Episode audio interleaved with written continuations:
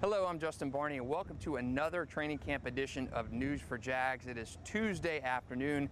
We are here at the stadium. They've already broken camp at Episcopal, but Doug Pederson wanted to get another camp in before the team departs for Atlanta. Leaving later today, they will practice with the Atlanta Falcons on Wednesday and Thursday. There's two joint practices. Coach Doug Pederson said he's going to learn a lot about his starters from those two sessions, more than a preseason game. Don't expect the Jaguars to have any it's only a kick, a jump, a block. It's only a serve. It's only a tackle, a run. It's only for the fans. After all, it's only pressure. You got this. Adidas.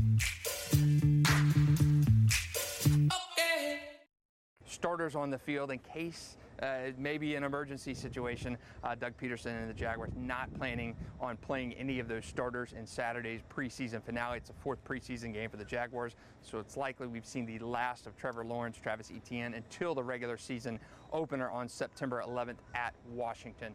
A couple big storylines today, I thought. Devin Lloyd, rookie linebacker, first round pick out of Utah.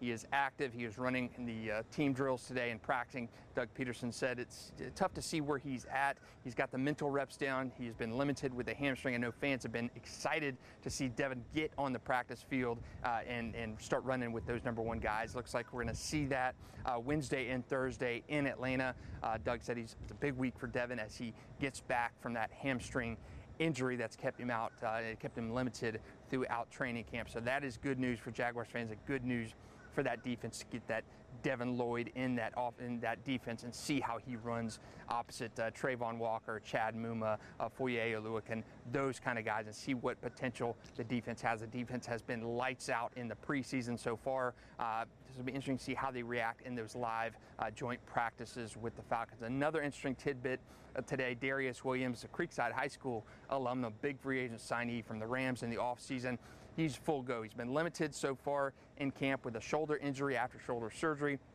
Doug Pederson said today before practice that Darious Williams is a full go. He has been cleared. So we're going to see Darious Williams live and in those practices with the Falcons. Darious looked very good today. He had a couple pass breakups off uh, CJ Beathard and Tre- uh, Trevor Lawrence here at the stadium. So good action uh, from him. He is not too far from behind from game shape. Uh, again, he's been limited throughout camp as he has recovered from that shoulder injury. So uh, interesting things today. I thought the offense, it really in a scale down practice, they practice a lot on goal line situations. We've seen that offense struggle mightily in the preseason and punching those touchdowns in uh, when they get inside that red zone. So a lot of emphasis today in a, in a scale down practice on those goal line situations. CJ Beathard had a touchdown pass, uh, but uh, to their credit, the defensive guys also played well. So even saw Arden Key break up a pass, go out and pass coverage on the sideline and break up a pass too. So that was uh, interesting to see. Arden has had a great preseason, but I saw Trevor Lawrence threw the ball well, had a couple touchdown passes to Zay Jones and Christian Kirk in those goal line situations.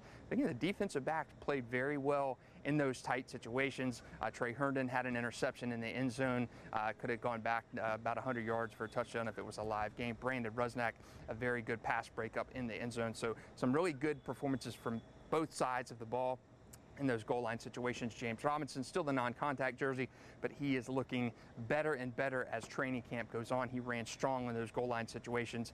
Hopefully, he is ready and full go for that September 11th season opener. This is our last day of coverage from Jacksonville for the Jaguars here. Coverage moves to Atlanta beginning tomorrow. News4JAX Sports anchor Jamal St. Cyr will have reports from Atlanta Wednesday and Thursday. And of course, the Jaguars play in Atlanta on Saturday afternoon. Check news4jax.com. Subscribe to our News4JAX podcast and our News4JAX newsletter to stay updated on all things Jaguars related.